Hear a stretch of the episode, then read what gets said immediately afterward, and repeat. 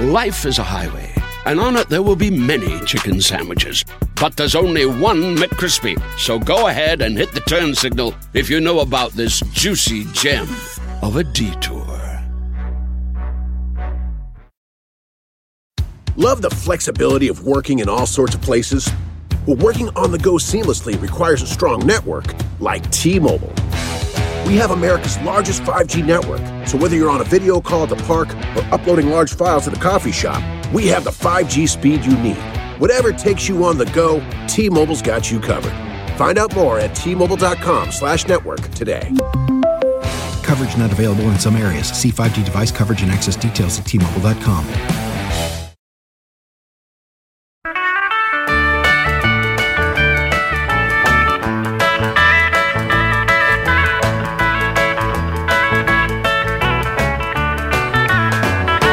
everybody, it's Andy Richter, and I am uh, the host of the three questions. Still am. They're still letting me do it. And uh, I'm very happy to have an old friend, um, and, and our histories are inextricably linked.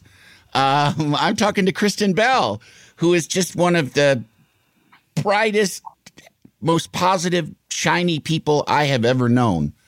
And it's disgusting. it's infuriating. Yes, that is the goal.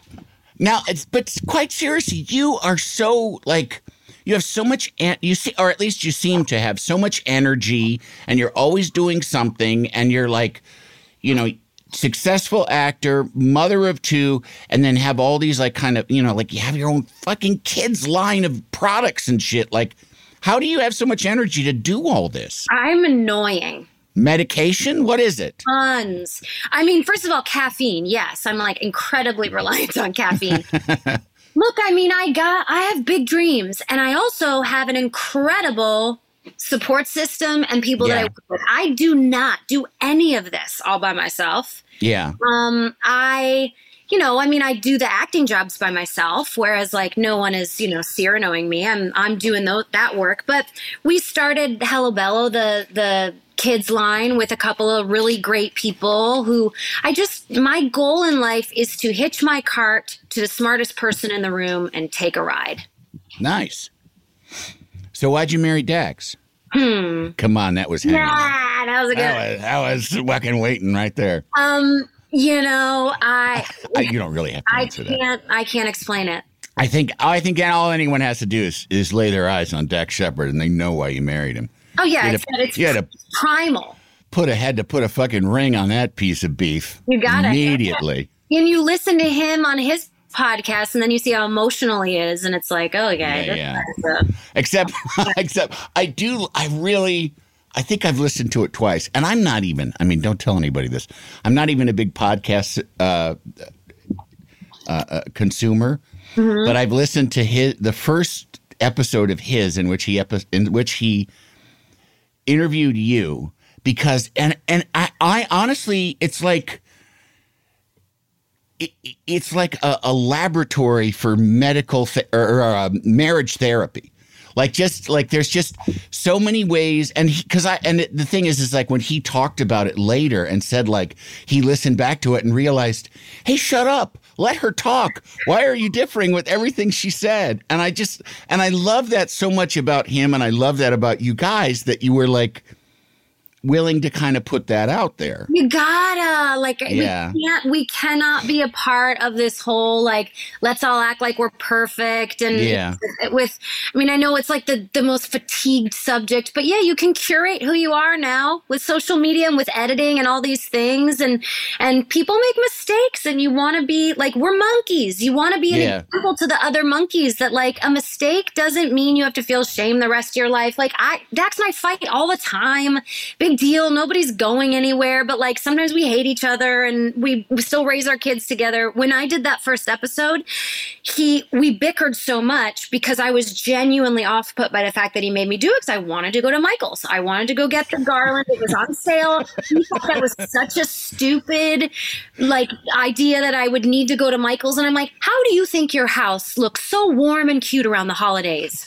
Like do you think that just happens do you think some magical elves come in here? No i strategically buy beautiful decorations i make a, a gorgeous house for us at the holidays i do it on a budget And like, I needed to go to Michael's. And then the whole episode became about that. Yeah. And he almost didn't release it because he's like, I can't release an episode, the first episode of my podcast where we're just bickering. And I was like, why? Yeah. That's that was a real conversation we had. Who cares? Like I, Yeah. no, I'm just not I don't care as much anymore about like my image or how I'm perceived. I just want to be real and authentic. Yeah. People are going to take it how they take it. Do you worry about sharing too much? Hmm? Like, do you worry? Because, like, I, I, I have to be honest with you. Like, I'm always just from having done this forever and and w- been sitting next to famous people for a million years.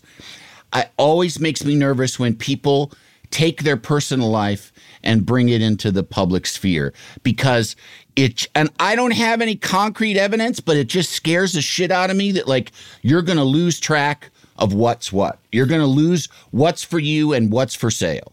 That is a very, very good point. And in addition, you put a target on your back for all of these sort of like slimy media enterprises that are magazines and whatever that want to then make you a Barbie doll in their soap opera drama to sell magazines. Yeah. And then you become like, you know, I, yeah. Yeah. But I I think that very early on, Dax and I were really, really territorial of our relationship. We didn't want to say a single thing. And I can't remember if it was a slow roll or something happened where we had a positive impact by saying we had either had a fight or bickered or had a marital problem, or maybe it was that we went to therapy Yeah. we saw the positive impact and there was sort of this weighing of okay we could choose to protect ourselves which is probably a, a good thing to do Yeah. or we could open up open the kimono you know and and be vulnerable and actually maybe sometimes say too much but if that has a positive impact on people and if that's sort of disrupting this idea of perfection that is you know dividing uh, people's personalities and making people have depression and anxiety about who they really are versus are on Instagram maybe that's just worth it and Yeah. The decision to we do actually have really clear lines of what's ours and what we will share because like our kids we never share You're right. and now And that you've been like sort of instrumental in that too. yeah well Yeah. when they were babies they got their picture taken and it was around the same time that people were talking about this issue and Jen and Halle had there there was a law that was passed that the paparazzi couldn't come after kids but you had it was a whole big tangled thing. And I and Dax and I said this has to be a consumer issue.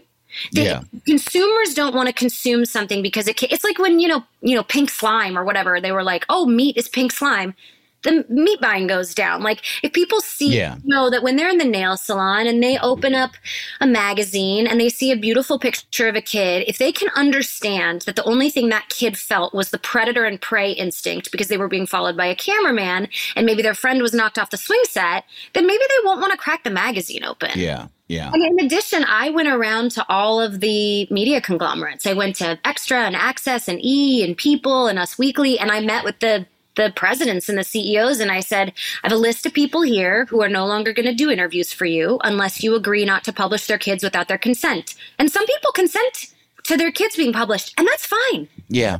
That's that's on that's totally up to the individual family, but our kids know why we don't um and i explained it to them like this i said i'm i gotta be a good mommy and i gotta keep you safe and i don't ever want you in a position where you're at an airport and someone calls your name because Yeah, they yeah, yeah.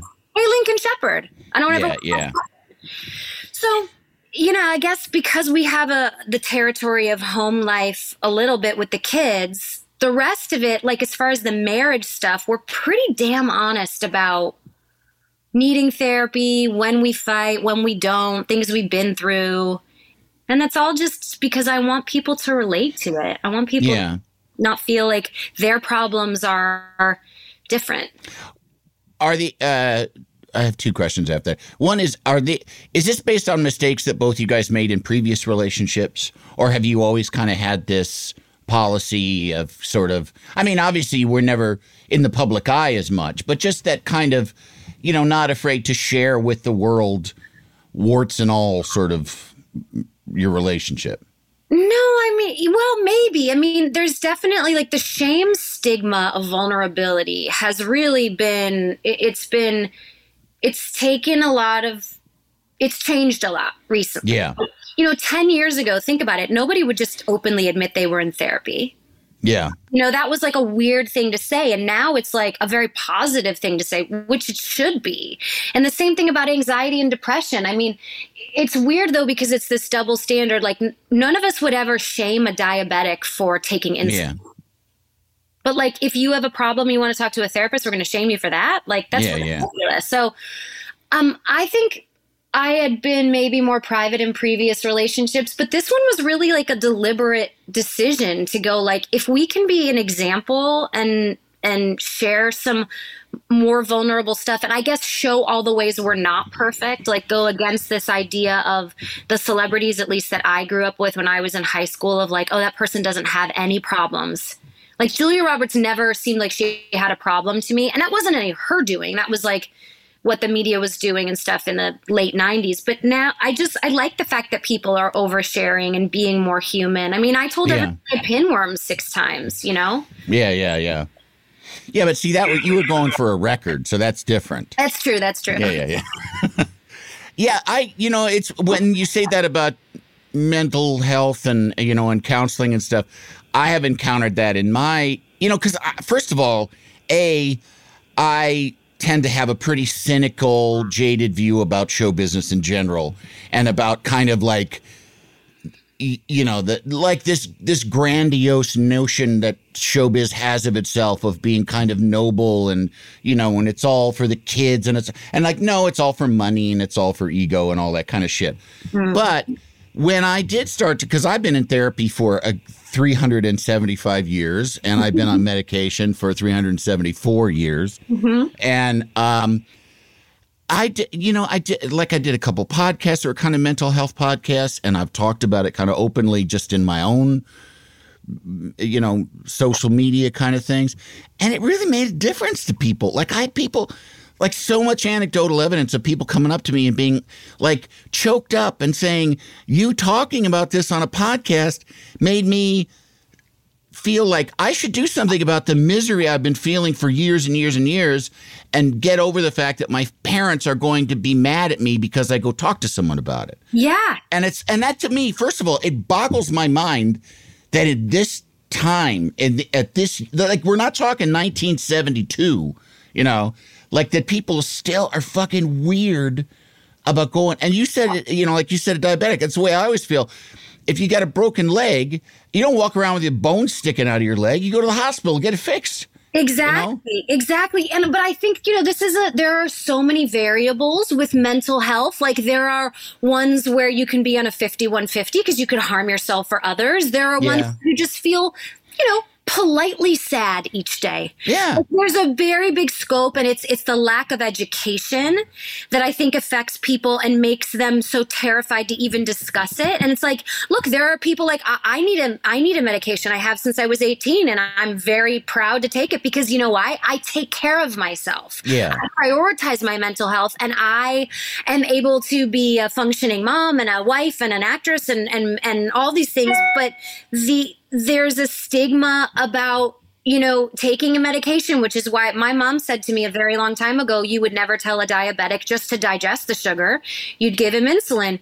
There's still so many weird stigmas and the more we talk about it the more we you know knock down all of these shame barriers and let people know that like we're all we none of us know what we're doing Yeah. we're just here. We have to share Earth. We're trying to make entertainment. Like, we don't know what we're doing. I make mistakes all the time. But if something that I can do, like as Kristen, not as Kristen Bell, but as just a little girl from Michigan, if something I can do as this monkey is do something to make another monkey feel good, then I mm-hmm. will do it. Yeah.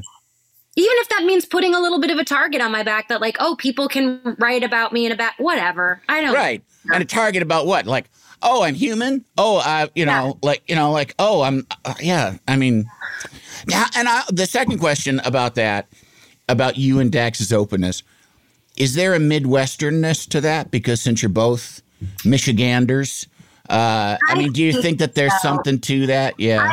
I think that perha- I do believe this is the Midwestern. There is pride in the struggle kind of feeling of like working hard getting your hands dirty, going through it is Yep. important and it's prideful and it's something you wear as like a badge of honor. Like I got my hands dirty. I worked really hard. I don't, you know, I I know what it's like to get out there and and fix the lawnmower. Like I'm not trying to be too pristine or elite. I think that's definitely part of it. That there's Yeah. in the struggle. I think there's also just kind of a, and I mean, and I say this to someone who struggled with mental health issues. There is there is something instilled on you that kind of like you are who you are, and and and in some ways that can be. In, in like a small town sense, that can be like a sentence on you. But it also is something where you are who you are, and you're not going to apologize about it. And you go out in the world, and you know, you know, Yeah. you know and and there's no reason to sort of play games or cover up. I mean just, you know to make yourself feel better or to make yourself look better or look worse. It's just you know. And I think it's also like you're, you know, maybe this is the Midwest in me, but like hard work is really important. And like if I want to have a life that has a lot of smiles in it, then I gotta figure out how to learn about my brain, figure out what to put in my body, what to put in my body and in my life and in my brain to have a good life. Like I'm, you know, reading this book right now called The Happiness Hypothesis, and it's talking about like all of these tiny little brain tests that were done on people where you were given, you know, seven words and you were asked to put them in an order and the words were like used bother she and if you had the word bother or annoyed in it you would walk out of the classroom and then they sort of like check in with you for the next couple hours. You had those emotions later. And if you had good words you had a happier day. And like i'm explaining it poorly but the point is framing and what you expose yourself to is incredibly important. So it's it does go back to the whole you know you're exposing yourself to all these people's perfection you might feel worse because you're comparing yourself. But if you're exposing yourself to like positivity and people who are saying i'm j- i am just like you and i made a mistake me too they're it's just helpful. Yeah. Is um your you uh your folks divorced when you were pretty young. And uh d- do you think that that was do you think that that was a good like well i mean obviously it's not a good situation but do you think it was better than most or do you think that it was for sure. think it set you on a way of like feeling you know? Because I, my folks weren't close to each other so i didn't see my dad very much and so i think that set up issues you know like you, you know? I don't know that i've ever seen my parents in the same room. Wow because they were divorced when I was really young. I, my mom sent me their wedding photograph the other day, like in the mail, a big one, and it was circular, like when they used to do circular yeah yeah ones. And I stared at it for so long because I just, I'd never, I, I, I'm not familiar with that image. But what I will say is this you choose what you carry. And like in, and maybe it's just because I'm reading this book right now, but it's like, if you have a little girl whose dad leaves, she has all this pain about it. Well, the only thing that factually happened is that the dad left the house. The girl's amount of pain throughout her the last 20 years is because she had a certain reaction to that. There is a way through cognitive behavioral therapy or talking to a therapist or working it out that you can choose to relinquish some of the struggles. I'm not saying all of them. Yeah. Are- because again, we said there's already a ver- there's so many variables in mental health. Some of them you can't drop. Some of them are addiction. Some of them are actually you know portions of your brain that that that can't function well enough. But I I never viewed it as something that I was missing. I got my dad remarried and I got two stepsisters when I was like two. So I've always known them as my sisters. I never say the word step. They're just my hmm. sisters. And my even though my parents were split up, I will say like I'm grateful and I had a good experience because my dad never like left. He never skedaddled. He always actually was renting a house within a mile of my mom. So that I could genuinely go back and forth. And when my mom got remarried or like when my dad brought my stepmom in, I really did just feel like I had more adults that loved me.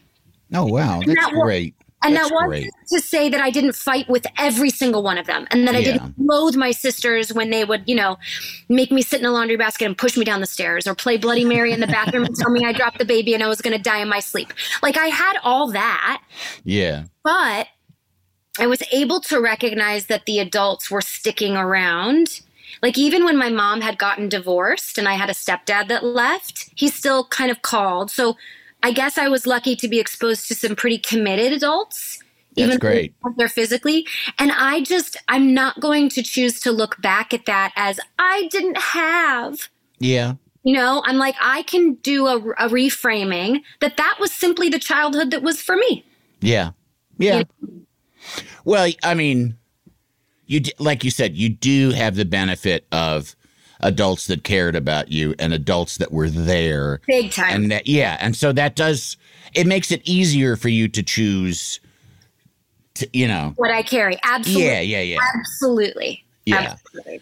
Yeah, because it's, I mean, you know, and it's always, I, it's always such a strange thing when I talk about like, you know, my dad not being around and that being sort of developmentally hurtful or or detrimental or whatever, because you know, there's plenty of healthy people that grow up, you know, with one parent or with, you know, one parent and then another parent. It's just there's all different ways to do it, but it does seem optimal to have everybody there. You know, Yeah, just you know, It could have been that there are even tiny specific moments that you're not even remembering that affected you profoundly that had to do with the absence of uh, that a father mm-hmm. figure and it's like you don't again like that's why we go to therapy because we don't know how we don't know why the brain works like it works. We don't know why the hippocampus takes in things or the amygdala is like a super highway for fear and rage. Like we don't know all of these things yet. We don't know why we can't constantly be in the frontal lobe. And it's like um, you know, we're just we're we're we're riders on an elephant, and the elephant is our brain, and the the riders are the frontal lobe, but we're small and we can't always control the elephant. yeah. But when you go to therapy, your rider gets a little bigger. Yeah. Do you think that that support structure uh, helped you to be because you were, you know, you were uh, a theatrical kid, young, like you, you really had a, I assume, a drive to to be on stage and to do this stuff. And do you think that that having that support structure and having all those adults around was part of that, or do you think it's just coincidental? Um, I think it was actually detrimental because Oh, really? none of the adults in my life wanted me to do it.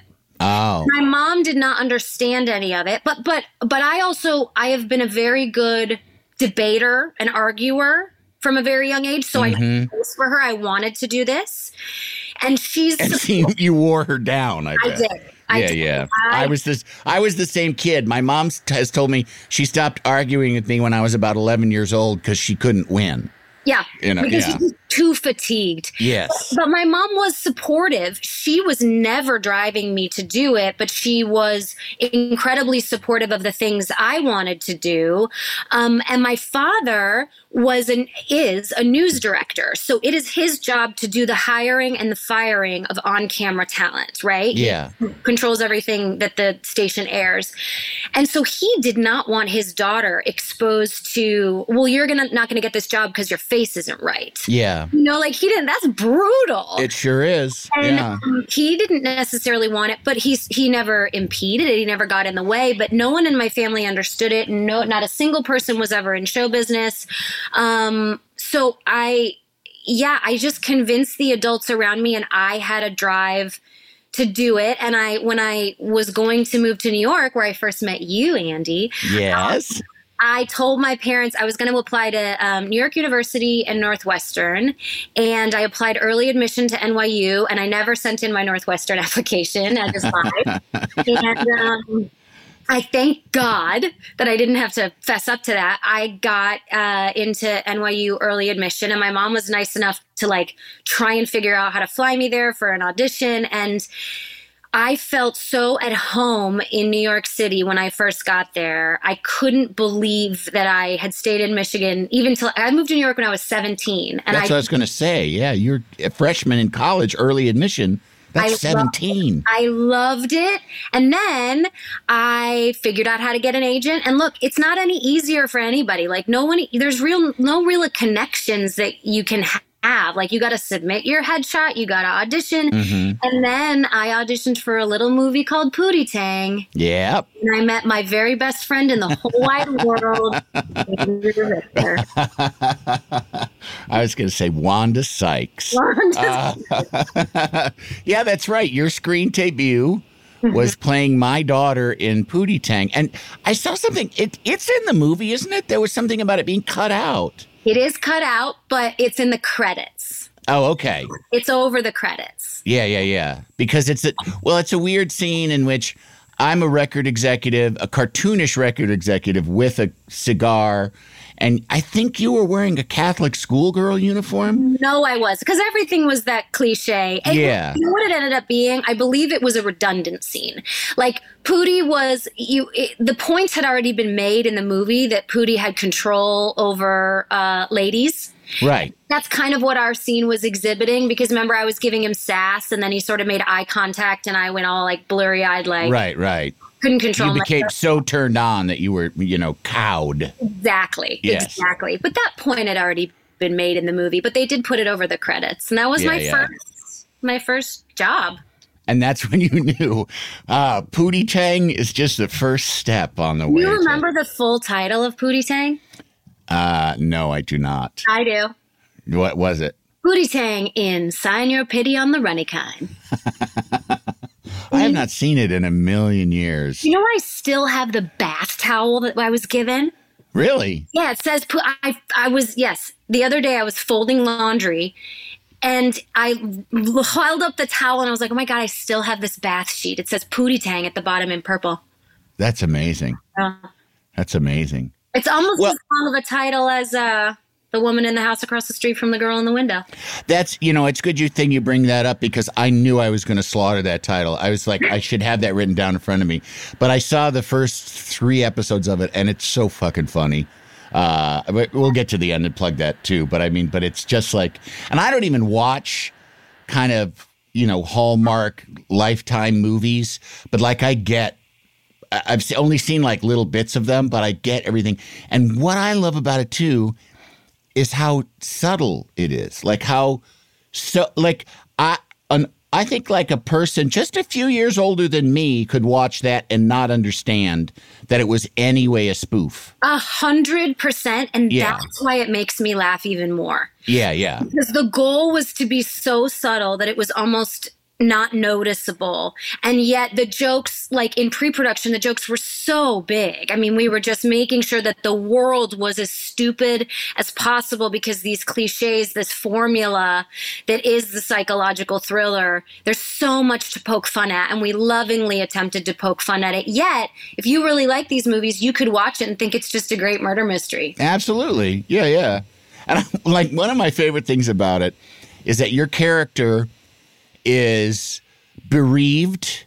Uh, you know, like she has a d- dead child and a husband that's gone, and she's can't get out of a slump, and she's drinking. Like I remember there was one scene where it was like you you go back and it's just kind of been like it hasn't been that long in one evening and it's like wait a minute she polished off two bottles of wine in that time like this person is has a really serious drinking problem and she and her house are immaculate That's another Immaculate. And she dresses like she has a billion dollars. She's always Yes. soft white cashmere yes in all of these movies, in The Undoing, and all of these, you know, new thrillers. Where do they get their money? They're a Yeah, yeah, yeah. Why are they in Louis Vuitton and Gucci?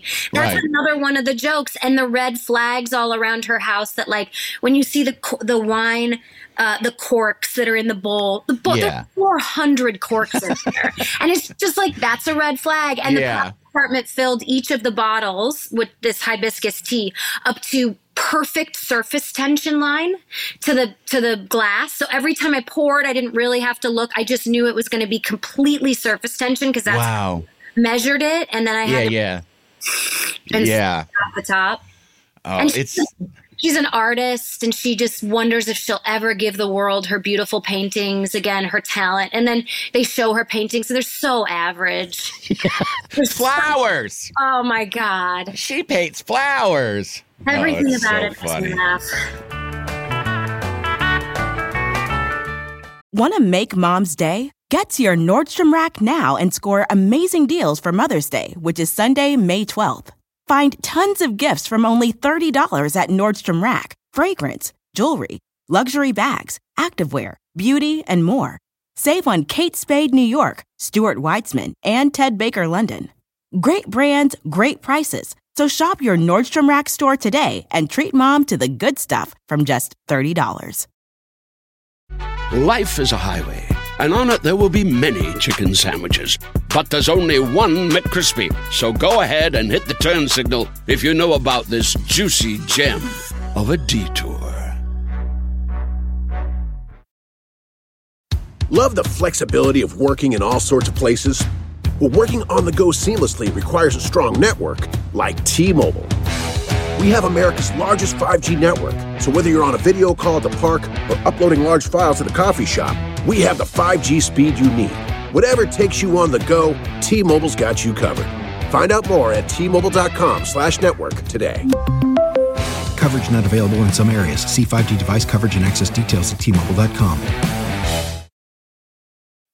When you need mealtime inspiration, it's worth shopping Kroger, where you'll find over 30,000 mouthwatering choices that excite your inner foodie. And no matter what tasty choice you make, you'll enjoy our everyday low prices, plus extra ways to save, like digital coupons worth over $600 each week. You can also save up to $1 off per gallon at the pump with fuel points. More savings and more inspiring flavors make shopping Kroger worth it every time. Kroger, fresh for everyone. Fuel restrictions apply.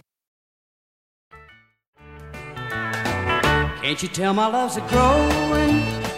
Do do you ever have a plan B as you're as you're doing as you're starting this out? And and I I, I also I want to go back to when you get to New York City and feeling so ready for it. Do you just think you were a city person and did you had you feel did you feel like you were kind of bursting at the seams of your Michigan life?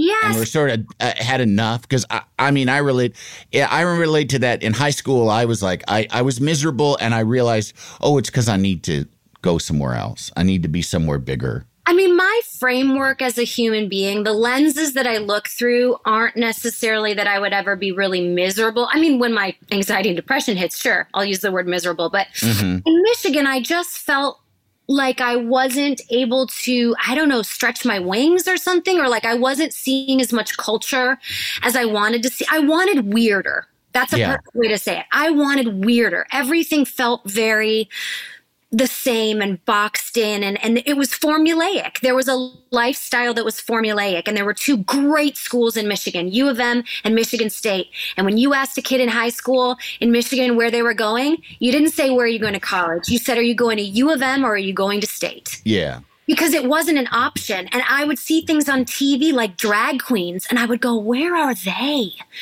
What, those are my people. Like, where are those people? And so when New York became an option, and again, like I worked two jobs the whole summer before going to NYU when I got in. My mom and I sat down, and it was going to be very difficult for us to make the payments and I worked at a coffee shop in Birmingham, Michigan, and I opened at 4:30 in the morning and I worked until 10:30, 10:45. And I put out all the pastries and I served everyone their morning coffee. Then I went home and I went to sleep for 2 hours and then I went uh, to the Outback Steakhouse where I was a hostess and I started at 4 and I worked till 8. And I did that 6 days a week the entire summer before going to NYU because I wanted it that badly. yeah And when I got to New York, I saw street performers and um, and finally drag queens and weird like um, uh, you know performances in a black box theater with one person, a one man show, a one woman show, and just like Red Spalding Gray and like really weird, wonderful theatrical experiences around every corner. And I don't even just mean on the stage. Like New York is just full of it. I loved it. I loved how many different people could coexist in the same place and mm-hmm. live among their differences. And I think that's what I had been craving. I like differences. I'm stimulated by them. I like to know how people solve problems. I like to try new different styles of food. I like to see how people are wearing their hair. I like, you know, I just like all of the forms of expression that make humanity different. And it's not. I, one thing I always that struck me about New York City was that when you go there, and like you said, you are in close proximity to virtually every kind of humanity that you can think of, mm-hmm. and so much of coming from a small town, coming from the Midwest, is people being afraid of people that aren't like them. And it's just like, you should just go to New York City and say, you know, just be there for two weeks and It's not find out that scary. it's not Yeah. scary. It's actually really fun to see Yeah. how humans do different things. ride the subway and realize you're not going to die. You right. know, Hear accents, try different foods, see Yeah. the, the Jewish community and how they do it, or the drag queens and how they do it, and see that like nobody's bad or scary. It's just these are the different ways that you can live as a human being. Yeah, that was always stimulating to me. And I think that's why I desired to get out of Michigan. I just wanted more. And I was never born with a fear of those differences. yeah. I wanted to see more of it. I, I remembered one thing I wanted to ask you because when you were talking about getting into showbiz as a kid and your father kind of worrying about you being put in front of people who would judge you, which is actually a conversation that I had with my daughter who's 16 and she has friends that are actors and she was for a while was kind of saying that she wanted to do it and I told her I wouldn't let her. I said if you want a job when you turn 16 you can go work at the grocery store or you know you can do something like that. Because i told her i said you're going to be surrounded by adults who uh, will be judging your looks will be judging your voice will be judging how you move will be judging how you act and they a you shouldn't have to put up with that. Like you shouldn't have people judging your body and your face and you, your weight and your height and and and I said, and also too, these people will act like you're they're your friends, mm-hmm. and they're not your friends. And I wonder if you, I mean, your dad had that trepidation, and you still, you know, went onward and and and pursued acting. If one of your girls would want to do that, would you? How would you feel about that?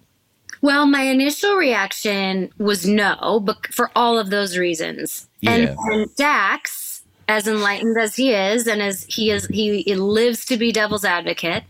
He said, "Hey, quick question: Do you like your job?" And I said, "Yeah." And he goes, "Oh, cool. Are you overpaid?" And I was like, drastically. He said, "Okay, and you wouldn't want that for our daughter?"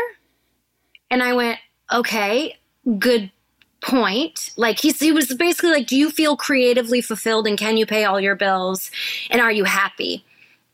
And I realized, well, yeah, I am a little bit projecting my fears and the experiences I've had on my daughter. What if my daughter's like bulletproof in her self confidence and it doesn't matter to her and she just wants to be Eve Ensler? You know, like what if mm-hmm. that's her? Like, well, I can't stand in the way of that. But at the same time, knowing what I know, I can't be a mother and not use my wisdom. So, like, my daughter does do plays and stuff.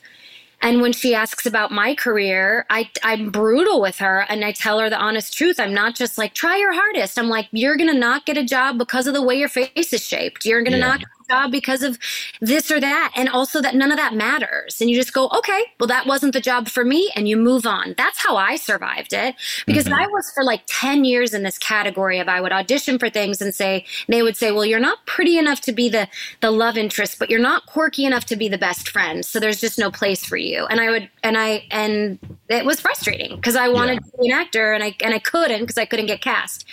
But I think that And also because these fuckers have all these pronouncements that they're so sure about, and most of them don't know a shit about anything. Right, but see, it's different now though, because Andy, you and I are a little bit older. Now people can make their own stuff. Like you have, Yeah, that's true.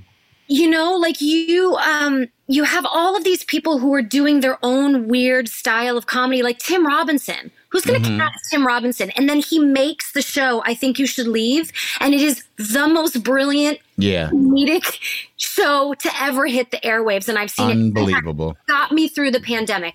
But like, he's not necessarily castable in the formula that you and I are talking about. And that's because the formula doesn't exist anymore. So, I mean, I hate to say this is my rose colored glasses again, but I'm asking you to put them on. It's All like right. Our they look good on me.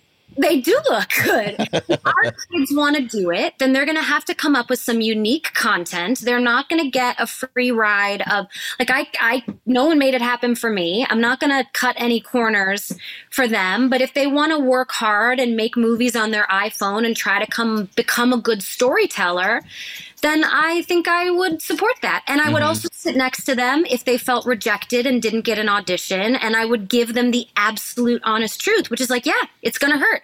And if you're going to audition again, it's probably going to hurt again. So you can either become bulletproof or you can go get a job somewhere else. Yeah. Do do you think do you think there's any difference between you coming from Michigan and being a kid in show business and them being in LA and being a kid in show business? Do you worry at all about that difference? I do because, yeah, that's a good point. Out here, it seems like it's what everybody does. Yeah. And that's so insane because, like, sometimes I've, you know, tried to talk to my kids about the numbers, like when they've been like, well, why won't you to pick me up from school? And I'll go, yeah, but if I don't go to work today, there are literally a hundred thousand people who would take my spot in an instant. Yeah, yeah. And I have to keep my job because I know how lucky I am. Yeah. And I think that comes from not just Michigan, but growing up in the theater where you go sit in your moldy dressing room until you're called and you better be on stage for your cue. There's no knock on my trailer situation. Yeah, yeah. Um, but we're rough on our kids in that way that we let them know how lucky we are and the fact that we this comes with a ton of pros uh, and some cons when the privacy sets in and we you know are being followed or people come up to us at dinner but we are always going to be grateful and lucky because we have a really really good life Yeah.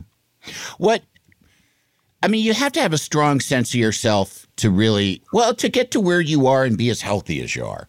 And and and do you think that there's one source of that that you can kind of point to more so than others or do you just think it's was something that you were born with like it's kind of a self-directedness and a self-preservation? Well i want to say i want to pat myself on the back end and say it's the work i've done like it's you the, can. It's the well, yeah, but I but I know science would tell me otherwise. Like I want to say it's the CBT. I'm really good at CBT, and so if I have a problem, I will cognitive behavioral therapy, which is essentially you like you say, okay, I have this feeling. Can anyone make a reasonable argument against this feeling? Like, and it's a, a very simple way to adjust your frame of reference, your point of view. Um, I I want to say that I simply look at the scenario that my life could be the the the experience i could have. I could either have a framework that is optimistic and be happy or i could have a framework that is pessimistic and be bummed all the time. And if i have those two choices and that's all then i'm very clearly choosing the optimist's way of being. Now mm-hmm. that said i also know for a fact that if you take identical twins, not fraternal twins, but if you identical twins, there have been numerous studies that separate them. Oddly, when they meet when they're 40, they're dressing the same, they have the same snorty laugh, they have the same point of view. Yeah. Their n- nature has a lot to do with it. So I also will uh, uh, tip my hat to the fact that I think maybe I was just born with an optimist's point of view, and it's easier for me to come to these conclusions and say, yeah, Kristen, you could cry about this all day. Do you think at the end of the night you're going to be happier if you've cried about it all day? Or do you think you should just get out of bed and move on? Mm-hmm. You know, and maybe choosing the latter might be a little easier for me than it is for some other people because of the nature I was born with. Right. Well, and you also, you, I mean, you said you've been, you know, on medication for depression Oh, yeah. for a long, long time. And I mean, tell me how, th- like, what got you to that point? And you, and when you, and you say you were young. Yeah, I was uh, probably 19, 18 or 19. And my, you know, my mom, who was also on an antidepressant, had a conversation with me and she said, uh, so there are studies that say this might be hereditary. That's why I'm telling you. But I have a serotonin imbalance. And if you ever start to feel odd, like a dark cloud is around you, like you're very irritable, like you're very sad, like you don't want to get out of bed, all of these, like everything is a bigger problem than it should be.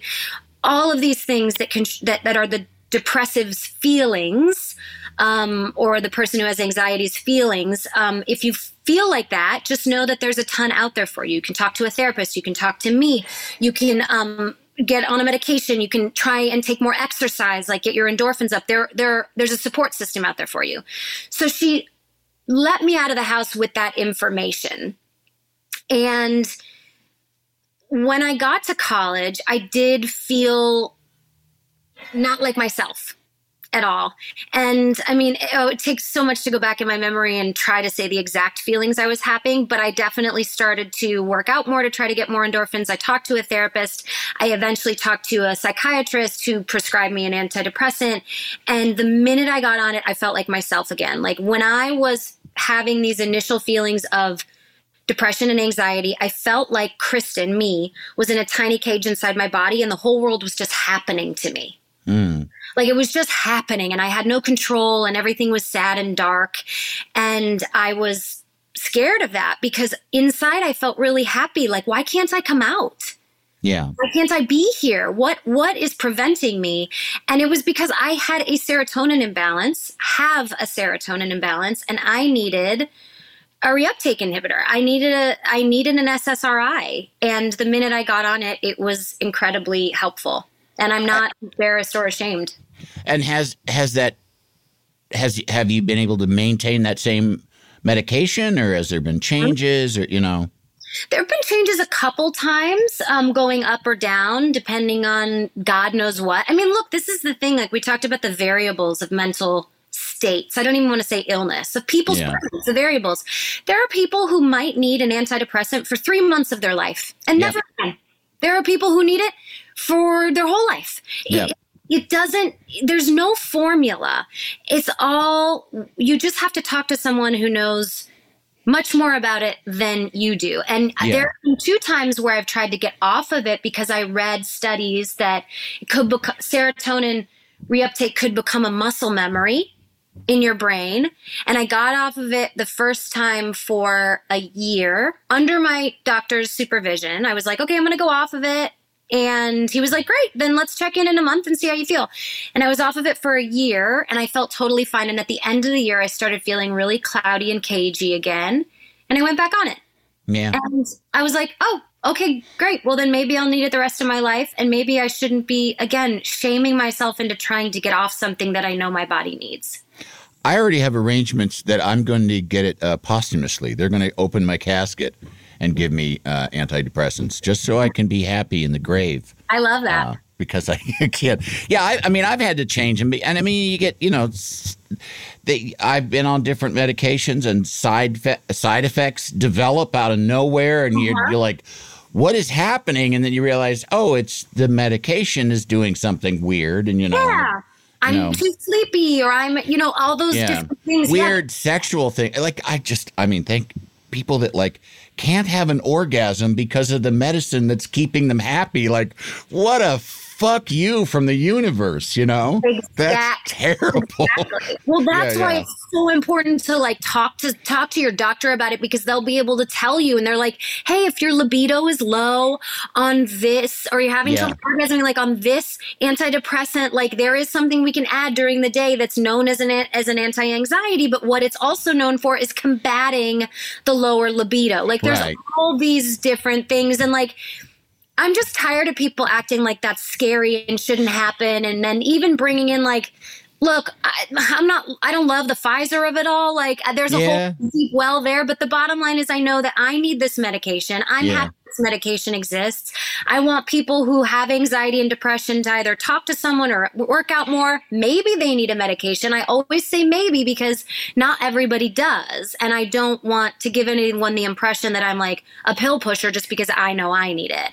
Yeah. And I also very specifically never say what I'm on because I don't ever want anyone to go into their doctor and say, well, I want to be on this one because I heard that works because it works Mm-hmm. for this actress that I like. Like it's very specific, you know? Yeah. Do you think uh at this I mean cuz you you have so many things going on and you get to not only do you have like you know big popular things and big hits that have happened to you you get to do cool things like the woman across the house from the girl in the like like not a lot of people get to do and you know just the shows that you've done you know from going uh from uh uh what the the, the good uh, the, yeah Veronica Mars and then the Good Place and then like like nobody gets to do like where's your shitty shows? Come on, get on some shitty shows. Oh my God, go to my IMDb. I guess me, that's there- true. there- Yeah, yeah, there's yeah. Some stinkers in there, but you know what? I uh, Ted Danson and I always used to joke about this. Like, um, you look for the smartest person in the room and you hitch your wagon to them. That's Yeah. what you do. You look for the funniest, smartest person. And for a while, like I, I have, no, I knew Mike Schur when I was 20 years old, and I will forever be thanking my lucky stars that he called me one day and said, "I have this project. It, I think it might be for you."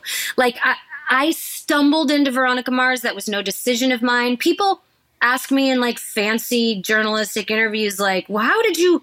make this career and i'm like i don't fucking know like Yeah, i yeah. all of these like i have goodwill because i do my friends a lot of favors and i like working with people and then maybe they give me a good recommendation for something else but i read a script if i think it's funny or i think i would watch it i do it and to be honest over the last like seven years eight years since i've had kids it's all about the day-to-day experience for me Yeah. like do i think there i have a very strict no jerks policy Yep. life is too short. Do I think I'll have fun? I have no desire to move to a crazy, you know, like to move to Greenland and do some crazy show under the ice. I don't want to do that. That's going to Yeah, be. yeah. Yeah. I want to be able to be home to tuck my kids in into bed.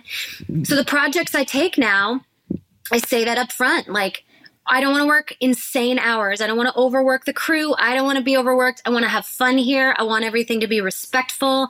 I want to laugh with you guys and hopefully we'll create something good. And you just kind of pour a lot of goodwill into it because life is is too short. So now I only take things that I think I will have a good day-to-day experience on. Do you think are there shortcomings that you feel like you have that you're working on? Oh, tons. I, I mean, but I mean, like because you you know, I, I I mean, I've been buttering you up, but I mean, but you do, I mean, you do seem to have an enviable amount of balance in your life between. weirdly balance is a four letter word to me it Really? doesn't exist it doesn't exist i've tried forever and in the beginning of my career being asked that or the beginning of having kids being asked that question i tried to give an answer but that was just my brain trying to stumble into a I don't know, be good enough for the interviewer. There's no fucking balance. When I'm at work, I want to be with my kids. When I'm with my kids, I want to be at work. I'm no different than anybody else. Like I'm Yeah. always, I'm always like, did you see that Seinfeld special from a couple of years ago? Nobody wants to be anywhere. Yeah, yeah, I mean, that is the most brilliant observation. But what I work on and my like main goal is just like where you are. Like Yeah. where you are. And I say it to myself as a mantra all the time and i have plenty of character defects i can i can get hot-headed i can have a real lack of patience i can there's so so many i can be a complete doormat i can be way too naive and let myself get taken advantage of and that's not like a, a i'm not patting myself on the back like oh i care too much like that's a bad character defect yeah. I do. T- I do. Too. I let people take it. Yeah, and then guess what? The consequences are my fucking fault. Yeah. My fault because I wasn't bold enough to say, I think there's a problem here. Or, I need to tell you how I really feel. Whatever. Mm-hmm. right? For me, it's always like you were mean to me, and then I have to, you know, and then now it's like, well, you kind of let them be mean to you. Yeah, and that's You let them be mean to you. Yeah. Yeah. But I I mean I don't know. I'm doing the best I can with what I've got. I'm grateful for having a baseline that's pretty optimistic. But I I I think my main secret is that I am committed to a growth mindset. I don't ever want to stop gathering tools or learning. I read I read so many books on brain development to try to figure out why brains work the way that they work and understand why instincts are what they are and what trauma can do like reading like body keeps the score or coddling of the american mind or like any I like brain science a lot. I like parenting books because I I want to know how to create a really neutral environment to nurture these two girls that I've been given. And I believe that we were born with like a Barbie-sized toolbox. And I think your whole life your objective should be just to gather more tools. Yeah. Just figure out how to do conflict resolution, figure out how to de-escalate, figure out what if you're a person who gets hot-headed like me sometimes, figure out how to observe that feeling one minute before it hits and just say, I need a five minute break. I do Yeah. that with my kids all the time. That's your only goal. You don't have to stop having all your character defects. You just have to get the tools to create a more neutral environment around you. Yeah. Nice. Uh, that's all uh, excellent stuff. I endorse all of that. People go uh, live Kristen's life. Uh, where what what do you want out of out of your future? I mean, do you want kind of just a continuation of what you're on, or is there something that you're missing? Do you have like a I'm quitting in five years and uh, you know moving to a mountaintop or anything like that, or No, I don't suffer from wanderlust. I mean, not as much as my husband. My husband will see like a Folgers commercial in Montana and be like, "We have got to look at property in Montana. We've got to move." I do not have that. I am Yeah. such a homebody. I like sitting at home and doing puzzles. I also don't think that far in advance. It's against what I know is a good tool for me. yeah, So five years from now, I have no idea. I have no idea. Today, I'm going to do press for the woman in the house across the street from the girl in the window. I'm going to remind myself how proud I am of the needle that we threaded with this weird comedic tone. Um, the last couple months, I've taken off and just been momming my kids, and I'm really enjoying it. And I know at some point over the next couple months, I'll hit a point where I'll go, I got to get away from these kids. I really want a creative experience with adults yeah, and then I'll look for something or I'll read something in the interim. I have no idea. I'm like a big it's not fate or destiny at all, but like, just like a what what the hell is the universe going to bring to you Yeah. and what are you going to grab? You know, so I have no fucking clue where I'll be in 5 years. that's very improv. That's very improv. That is living yes and yes. yeah. And Yeah, it is. So Yeah. you know, yeah, no, I I feel the same way, and especially like my life has had so many changes in the last few years. Uh, you know, like Conan show ending, my marriage ending. You know, just like my kid, my son is in college, my daughter's you know learning to drive. And I'm the same way. I don't know. A year from now, six months from now, I don't fucking know. You know, I mean, I don't. why do we need to know? That's the thing. We're monkeys. All we need to know is what we're doing right now, yeah, how to get fed, yeah. How to take care of our young. Like We're just used. We're used to worrying. We're used to worrying, you know, and we feel like I think. Well, it's you know, we're monkeys that can be eaten by tigers, so we worry as like Sure. a, a, you know, like a biological imperative. Um, so I think that there's something natural to being like, There is, know, but when you recognize, Andy, that it is a biological imperative, that is an installed piece of software in our brain that is Yeah. actually kind of archaic and Yeah. it needs to be updated. There are no tigers. yeah, There are no tigers right now. right, You know, everybody just needs to fucking cool it. We need a software update. yeah, There are not as many monsters around every corner as we see. And I think that, like, that's my grand theory about why the whole world is always fighting. Because we're not fighting tigers anymore, but we still have these installed primitive instincts from, you know, hundreds of thousands of millions of years ago where we were supposed to be scared for the tiger coming around the corner. Well, they're not there anymore. Now we can Yeah. actually use our brains. We just need a software update. yeah.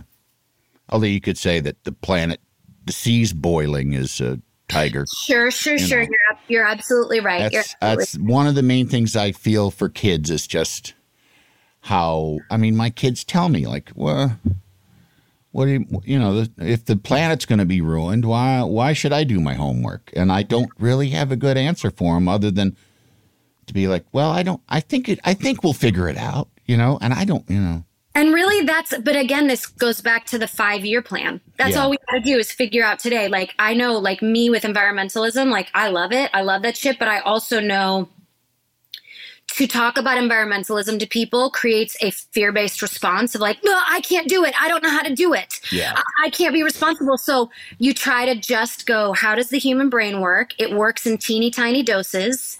And you go, okay, well, today, maybe all you need to learn is this tip. When I get packages in the mail and they come in a, any sort of plastic, I use those as my poop scoopers. I go mm-hmm. outside and I poop this, I scoop the poop that the dogs, oh the dogs. Okay good good good good.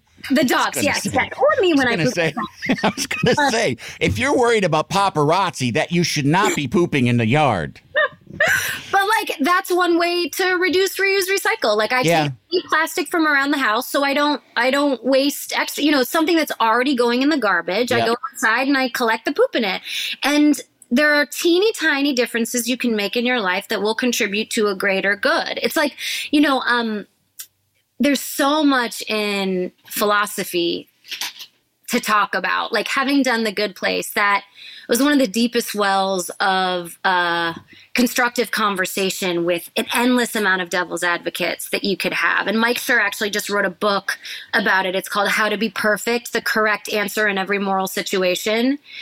And it's funny, obviously, but Yeah. it goes into everything d- Kantian, utilitarian, David Hume, like all of these, Philippa Foot, all of these incredible philosophers about.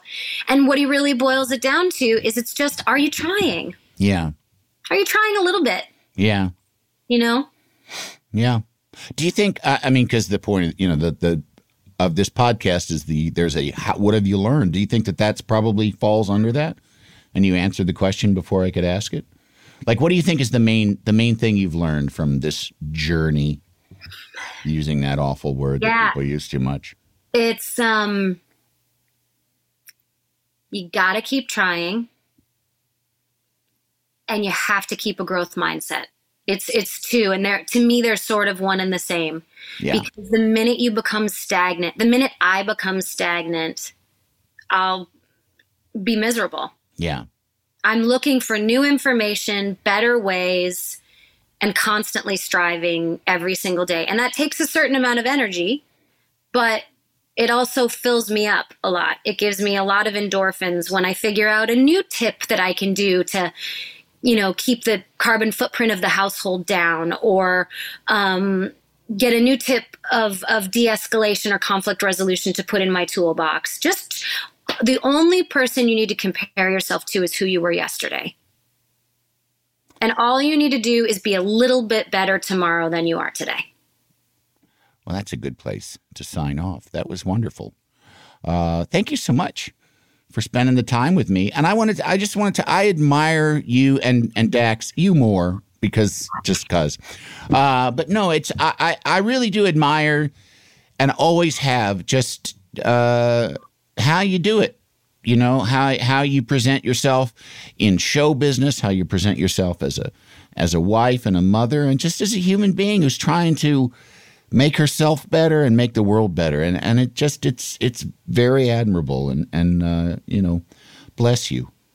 Thanks. You're welcome. Nice to see you, Andy. It's great to see you too. And uh, you know, hopefully we'll see each other around campus soon. Now that uh, I don't know if COVID ever ends, maybe. You know. This Yeah, yeah. never over. Yeah. Well, uh, thank you, Kristen. And thank all of you out there for listening. Uh, we will be back next week, God willing, I should always say, um, uh, with more three questions. Thanks. Bye. I've got a big, big love for you. The Three Questions with Andy Richter is a Team Coco and Earwolf production. It is produced by Lane Gerbig, engineered by Marina Pice, and talent produced by Galitza Hayek. The associate producer is Jen Samples, supervising producer Aaron Blair, and executive producers Adam Sachs and Jeff Ross at Team Coco, and Colin Anderson and Cody Fisher at Earwolf. Make sure to rate and review The Three Questions with Andy Richter on Apple Podcasts. Can't you tell my love's a growing? Love the flexibility of working in all sorts of places? Well, working on the go seamlessly requires a strong network like T Mobile. We have America's largest 5G network, so whether you're on a video call at the park or uploading large files at the coffee shop, we have the 5G speed you need. Whatever takes you on the go, T-Mobile's got you covered. Find out more at T-Mobile.com slash network today. Coverage not available in some areas. See 5G device coverage and access details at tmobile.com.